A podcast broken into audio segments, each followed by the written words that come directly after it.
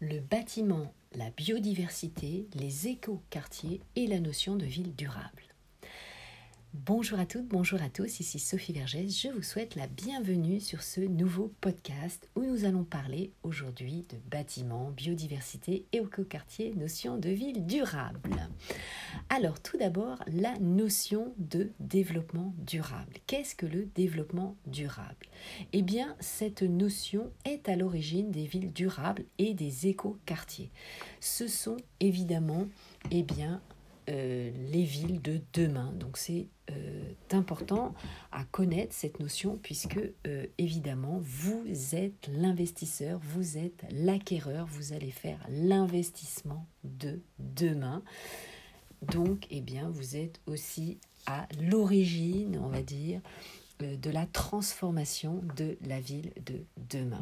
Donc vous faites partie, vous êtes un acteur majeur évidemment lorsque vous allez acquérir la propriété Hein, le propriétaire vendeur va vous transmettre la propriété et vous avez, on va dire, une responsabilité morale, évidemment, euh, de la conservation de ce patrimoine.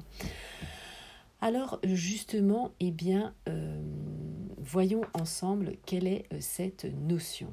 Alors, euh, eh bien, tout simplement, pour répondre aux besoins du développement des villes, de, des futures générations, le développement durable repose sur trois piliers fondamentaux c'est l'équité sociale, la viabilité économique et surtout la durabilité. Cette durabilité, eh bien, ça va être le reflet de la future loi de l'artificialisation des sols qui amène, comme vous le savez, la flexibilité et la modularité du bâtiment. C'est-à-dire, je vous l'explique régulièrement, que le bâtiment d'aujourd'hui devra être déconstruit pour construire le bâtiment de demain. Donc vous êtes complètement euh, dans euh, cette notion.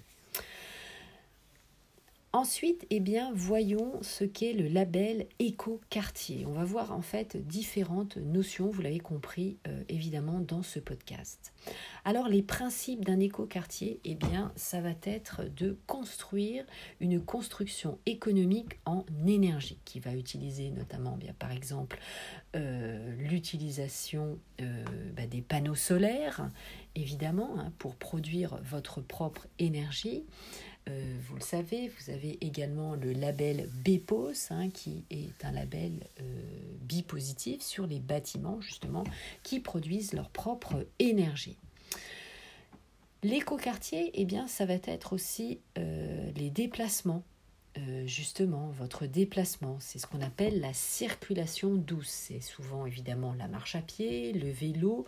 On va diminuer l'utilisation de la voiture et notamment, eh bien, nous en avons l'exemple avec Madame Hidalgo qui est la maire de Paris euh, qui fait évidemment une limitation de vitesse à 30 euh, degrés et qui souhaite évidemment rendre le cœur de Paris piétonnier. Hein.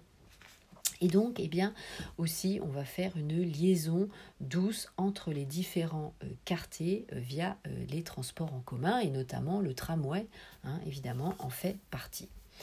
L'éco-quartier, eh bien, ça va être aussi le recyclage et le compostage des déchets ménagers. Hein. Ça va être évidemment euh, le tri. Hein, vous savez que évidemment on trie nos déchets déjà depuis plusieurs années, mais il y a toute cette partie évidemment euh, d'éviter au maximum le gaspillage et de recycler et de euh, composter ces déchets. L'écoquartier, eh bien, c'est la diminution de l'impact du CO2 dans l'atmosphère. Ça veut dire évidemment créer plus d'espaces de loisirs pour les enfants, les familles, donc créer plus d'espaces verts. C'est aussi la mixité euh, sociale, l'intégration des logements sociaux euh, dans les projets. C'est-à-dire que dans un même immeuble, eh bien, vous allez avoir par exemple en pied de l'immeuble euh, des commerces. Au-dessus, euh, eh bien, vous pouvez avoir euh, un ou deux étages d'habitation. Ensuite, eh bien, les étages des logements sociaux, l'étage au-dessus, une maison de retraite, etc. etc. Hein. vous savez que déjà plusieurs immeubles, notamment dans Paris, ont été construits sous couvert justement eh bien, de cette intégration des différentes populations. Alors, euh, pour rendre un, euh, quartier éco-quartier, eh bien, vous avez euh, notamment différentes étapes pour labelliser ce quartier. Notamment, eh bien, c'est la signature de la charte éco-quartier. Donc, ça oblige évidemment d'avoir un engagement vis-à-vis de cette démarche et ça va amener automatiquement une inscription au club national éco-quartier.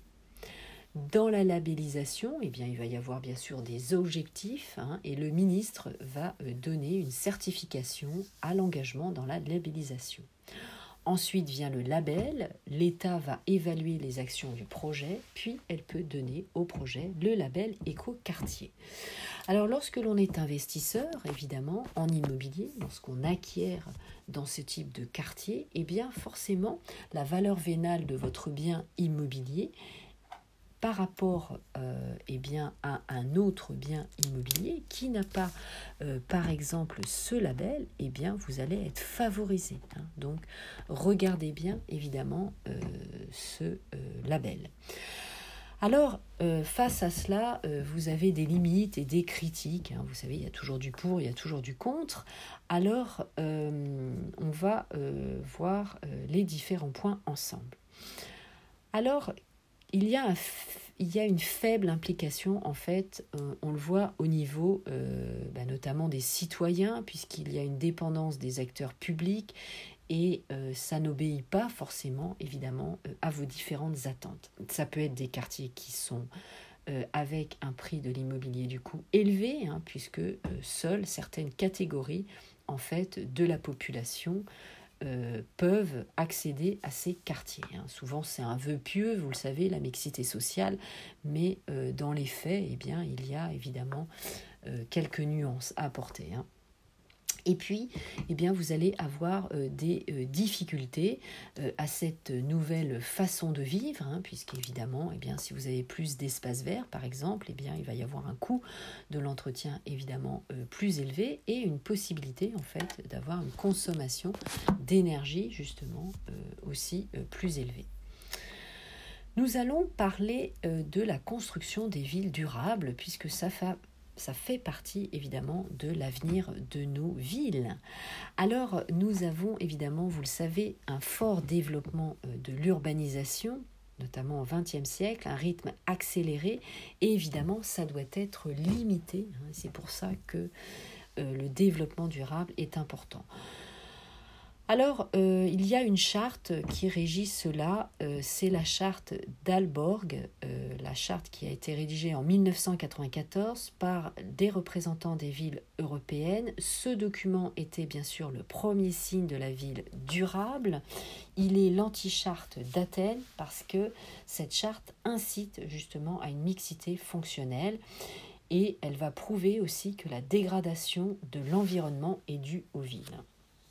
Alors les objectifs de cette charte, eh bien, c'est bien sûr la réduction des impacts négatifs euh, sur l'environnement par le développement euh, des transports en commun, c'est la réduction également des besoins de mobilité, on va vous limiter dans euh, les déplacements avec une soi-disant facilité d'accessibilité et on va euh, substituer les moyens de transport. C'est-à-dire qu'on va éviter évidemment les voitures par les transports évidemment publics hein, avec une réduction des gaz à effet de serre et des rejets euh, toxiques. Alors, si vous souhaitez eh bien, suivre euh, les différents sujets de l'investissement immobilier, de l'acquisition en immobilier, eh bien, sûr, vous pouvez me suivre également sur mes différents réseaux sociaux, Instagram, TikTok, le groupe Facebook. Maintenant, euh, vous connaissez tout cela par cœur. Allez, euh, c'était tout pour ce podcast. Je vous remercie de m'avoir suivi et à très bientôt pour le suivant. Je vous embrasse. Bye bye.